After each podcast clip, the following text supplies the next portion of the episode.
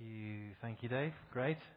Um, yes, uh, and thank you too to all those who served on the water station served uh, in the showground. We're very, very grateful to all the different ways in which we were able to contribute to the day. It was a fantastic day. Um, I love Sophie's story about healing. I've got one quick one myself before I get going.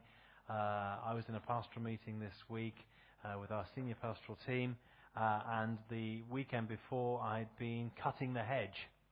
Um, and uh, I'd managed to hurt my back cutting the hedge, which is very embarrassing. But I was sort of wobbling around in the pastoral meeting, really in pain, and we've been praying for various people. And then I said, "Well, thanks, guys." As I was leaving, you didn't pray for me, and um, in a slightly grumpy way. And Helen said, "Oh, okay, okay."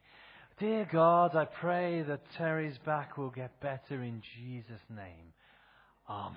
That was, that was perhaps a slightly uh, exaggerated version of how but it was, it was pretty well that, and bang, immediately my back was better. Just like that, right? Right? Okay, now, that was a poor prayer. And yet, God in His goodness. So I just want to encourage us to keep going in terms of prayer. Does that make sense?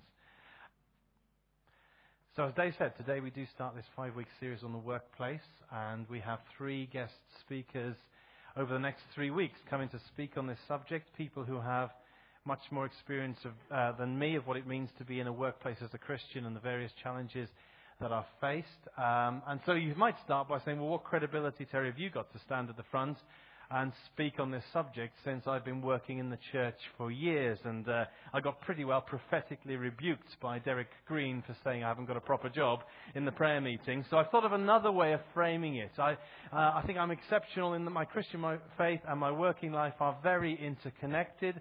And another way of thinking about it is that I'm paid to be good. Right? Whereas you lot are good for nothing. Okay? How to get the crowd on your side in one easy step. So, have I got anything useful to say on this subject? Well, I guess you'll know by the end. But um, what I would say is that I did spend the first 16 years of my working life in a variety of offices, some of which were quite hostile to the gospel, quite hostile to Christians.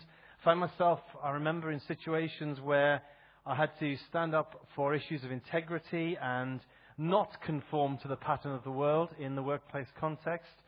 So I guess I'm not entirely without experience in regard to being a Christian in that sort of working environment. Uh, now, the counter to that, of course, is that was a number of years ago, and so for that reason, we're inviting others to come and speak who've got much more recent experience of that. But I would say more important than that, my job today is actually to look at what the Bible says foundationally about working life, about the issue of work.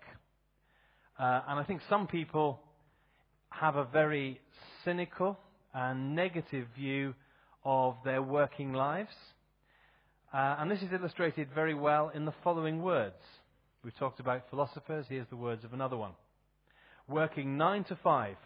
What a way to make a living barely getting by. It's all taking and no giving. They just use your mind and they never give you credit. It's enough to drive you crazy if you let it. Nine to five for service and devotion. You would think that I would deserve a big promotion. Want to move ahead, but the boss won't seem to let me. I swear sometimes that man is out to get me. Nine to five, they've got you where they want you. It's a better life. You dream about it, don't you? It's a rich man's game, no matter what they call it, and you spend your life putting money in his wallet. So there we are. Um, so, cheerful stuff, isn't it? I decided not to sing it because I didn't think I could do it justice compared to the classic tune by our, all our favourite singer, Dolly Parton. Um, but this would sometimes seem to be people's attitude to work.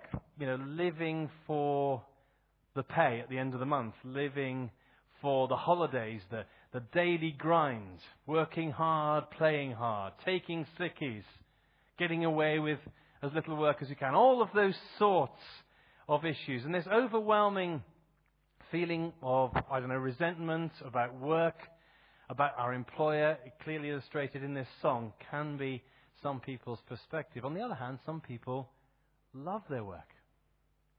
Some people love their work too much, and we'll come back to that. Some people see their work as a calling. Some people see their work as a prison. And so, here are a couple of quotes relating to the workplace which illustrate some of the challenges in regard to work. So, for example, here's one Stay an extra hour in the office, no one cares. Arrive at five past nine, everyone goes crazy. Here's another one. I work well with others when they leave me alone. Anyone ever felt a little bit like that in the workplace? Here's, here's an interesting one. When it comes to work, eat a live toad every morning because nothing worse can happen to you for the rest of the day. It's a very bizarre one, isn't it? And finally, I always give 100% at work. 12% on Monday, 23% on Tuesday, 40% on Wednesday, 20% on Thursday, and 5% on Friday. Okay? So, with all of these different thoughts of work in mind, let's actually look at what the Bible says about this really important subject. Let's start at the beginning, which is a very good place to start. Nearly burst into song again, but um, resisted it. Here's a question Who was the first person to do work on the earth? And the answer is found in Genesis chapter 1, verse 1. In the beginning, God created the heaven and the earth.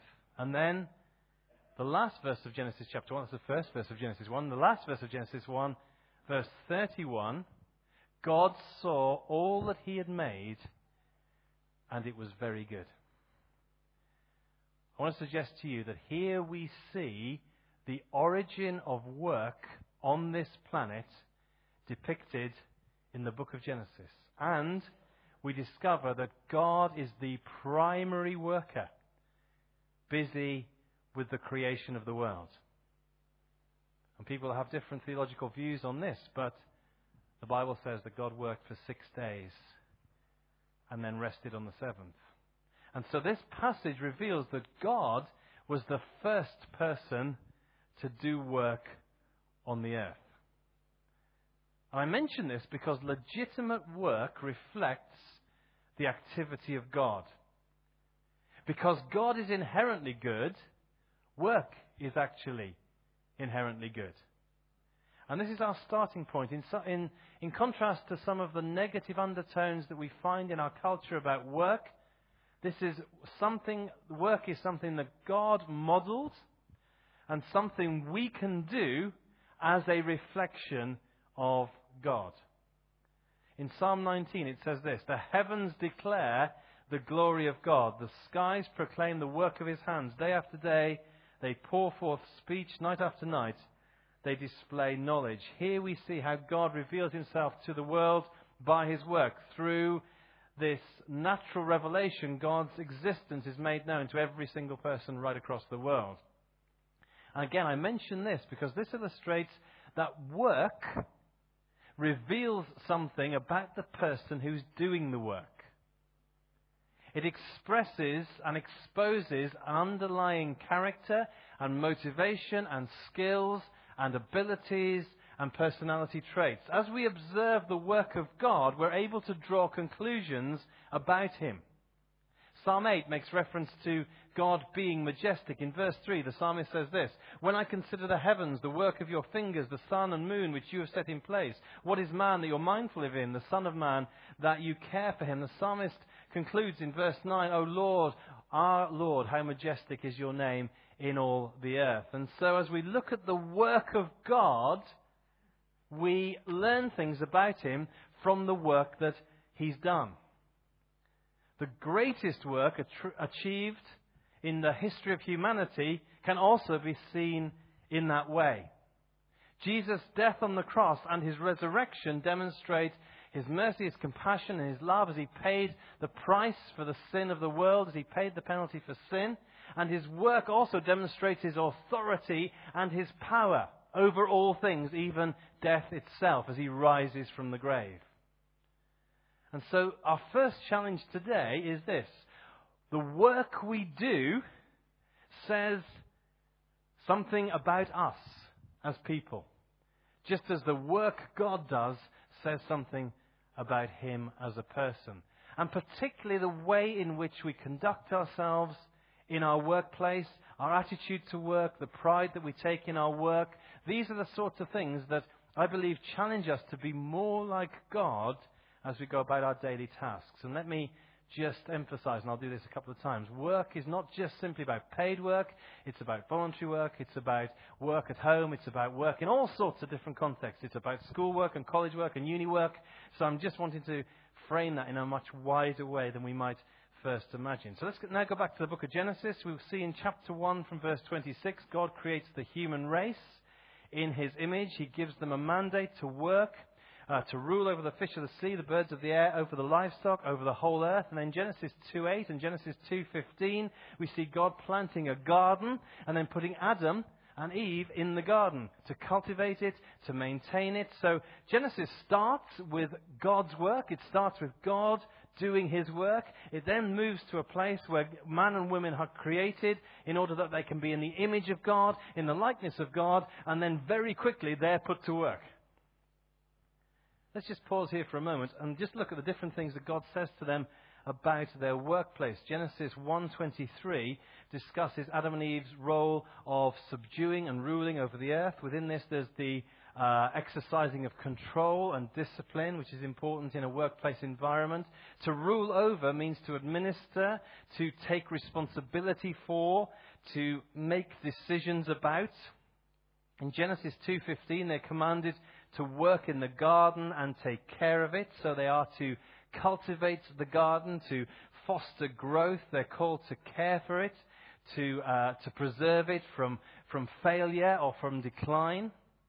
And so there are many things in this mandate which I believe apply to all jobs, no matter what those jobs are. There's responsibility, a desire for growth, a desire for good quality. God call, God's call to Adam and Eve still exists for us. He calls us into the workplace and into our working environments in order that we are people who take responsibility for the work we do, whatever that work might be.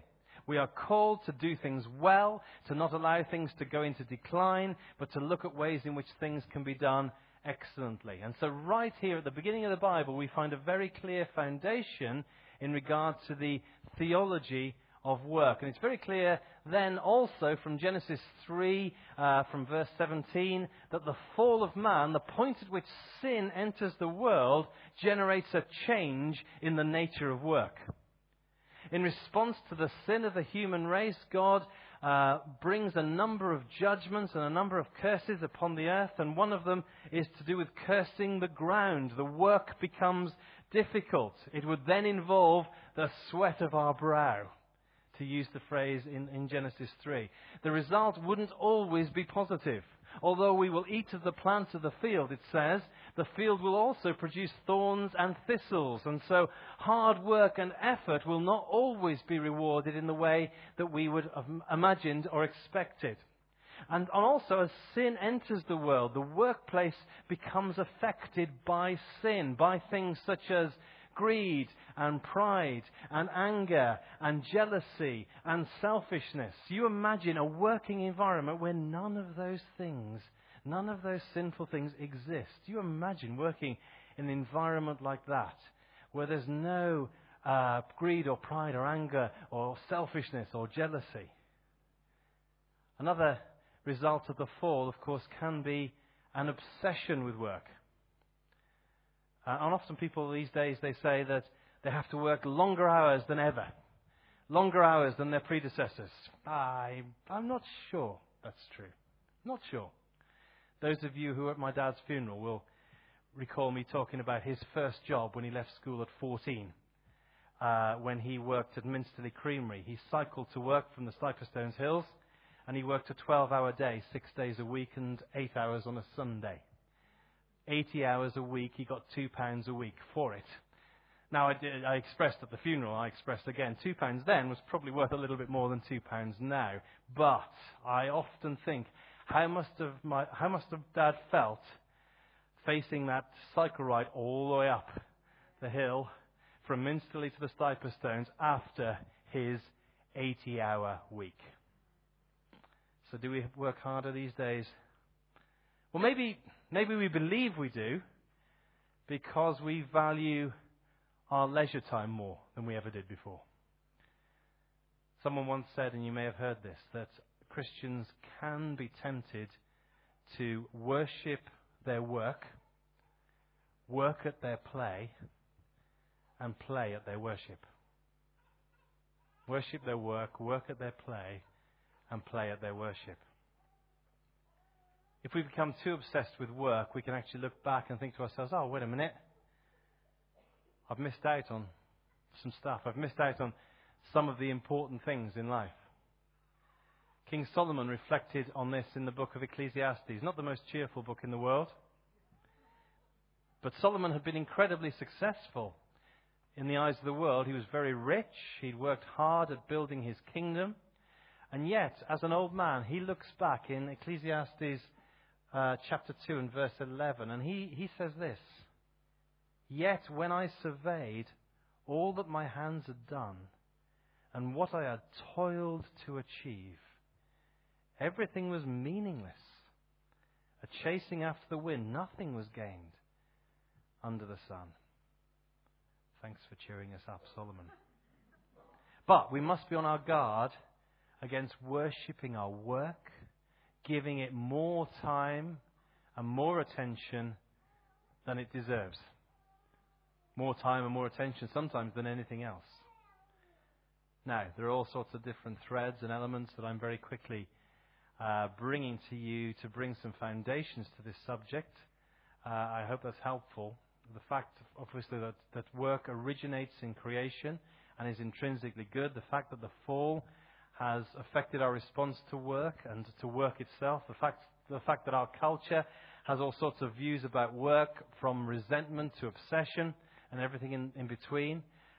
And so the question has to be well, how do we respond to this? How do we respond well in whatever work we're involved in, whether it be as retired people still working voluntarily, as people working in the home, as people working in business, as people working as employees? How do we honor God as we do our work? And I'm going to conclude today by looking briefly at Colossians 3:22, 4 to 1. In other words, I've got the, the introduction's done. Um, no, I'm joking. We, we, are well into the talk. Fear not. Um, lunch will not be burnt. Colossians 3:22 to 4:1. I'm just going to read this, make one or two comments as we conclude. Slaves, obey your earthly masters in everything, and do it not only when their eyes are on you and to win their favor, but with sincerity of heart and reverence for the Lord. Whatever you do, work at it with all your heart, as working for the Lord, not for men since you know that you will receive an inheritance from the Lord as a reward. It is the Lord Christ you are serving. Anyone who does wrong will be, will be repaid for his wrong, and there is no favoritism. Masters, provide your slaves with what is right and fair, because you know that you also have a master in heaven. So here we are in Colossians. Uh, uh, Paul is speaking and writing to Christian slaves and to Christian masters. Just a couple of um, uh, brief mentions and comments about the issue of slavery.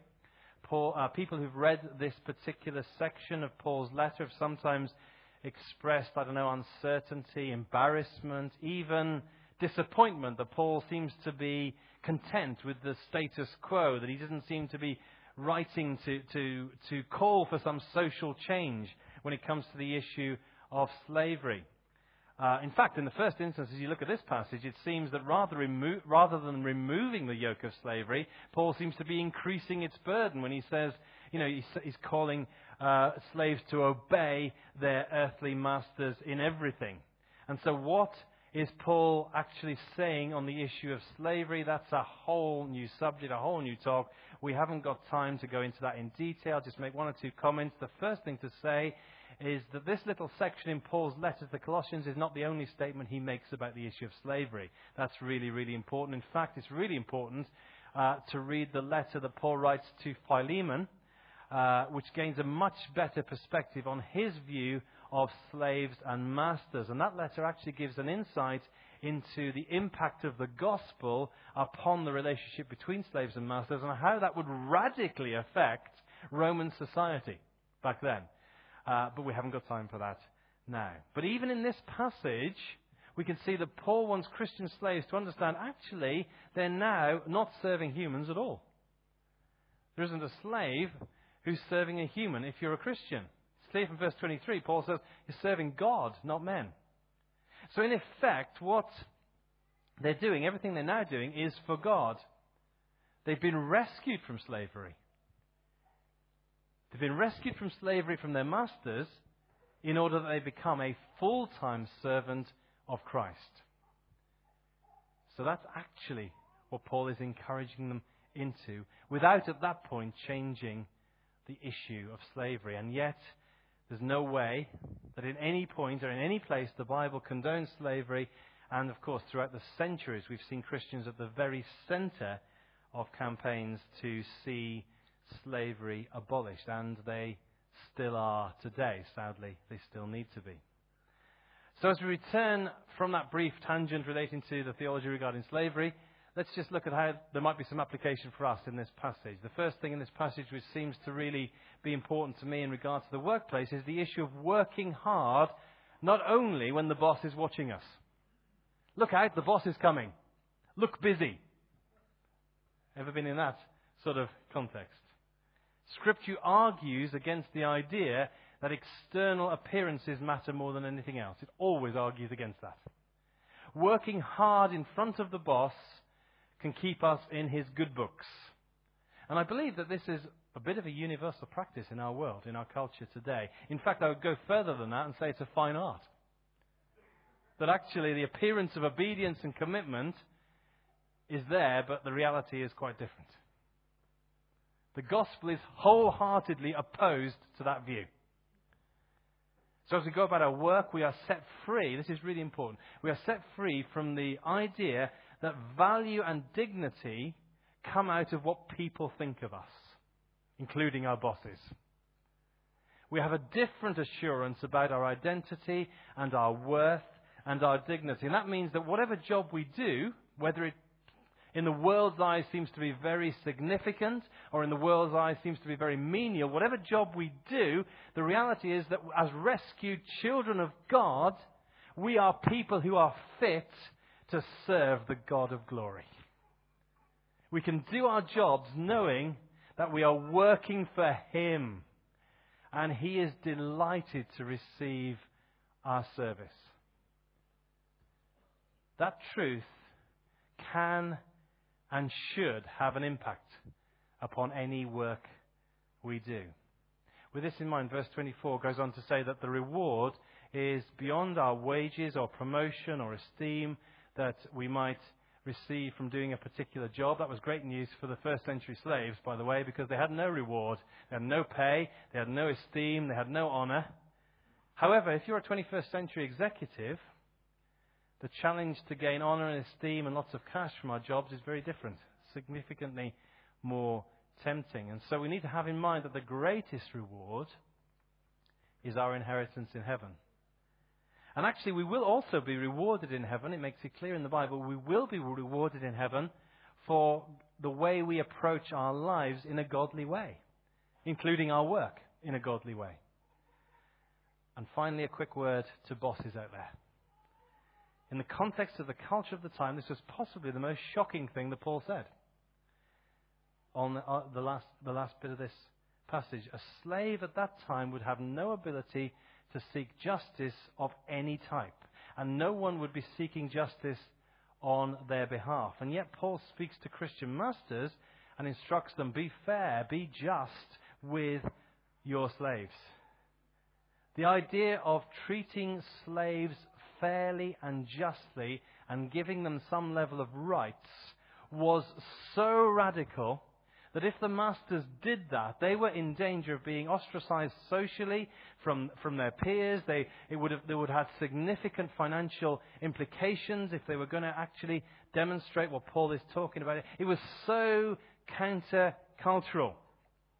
And in the same way, I suggest to you the bosses acting with integrity and fairness and justice, that, that whole issue, that, that culture can be challenged in our ruthless and cutthroat culture. So, as I set the scene for the next few weeks, can I encourage you that work was God's idea? It is regarded that, that it's something which enables us to imitate the character and the nature of God. The way we do our work, our attitude to work, tells others something about who we are and what we're like. And I believe the New Testament, just in this little passage, but in other places as well, the New Testament provides us with helpful instructions as to how to conduct ourselves as we work, both as volunteers, working in the home, working as uh, in charities, working in, uh, as employees, working as managers, working as employers, working as students, and as scholars in various school environments. So that's it. I'm setting the scene. Let's conclude by praying, shall we? Spend a moment praying. Father God, I ask that you would send each of us into our workplaces, whether that be in the college or the school or the university or the home or as a volunteer, as an employee or as a business person. I, I pray that you would send us as your people, demonstrating your power, your love, your grace, and your kingdom. In Jesus' name. Amen. Thank you. God bless you.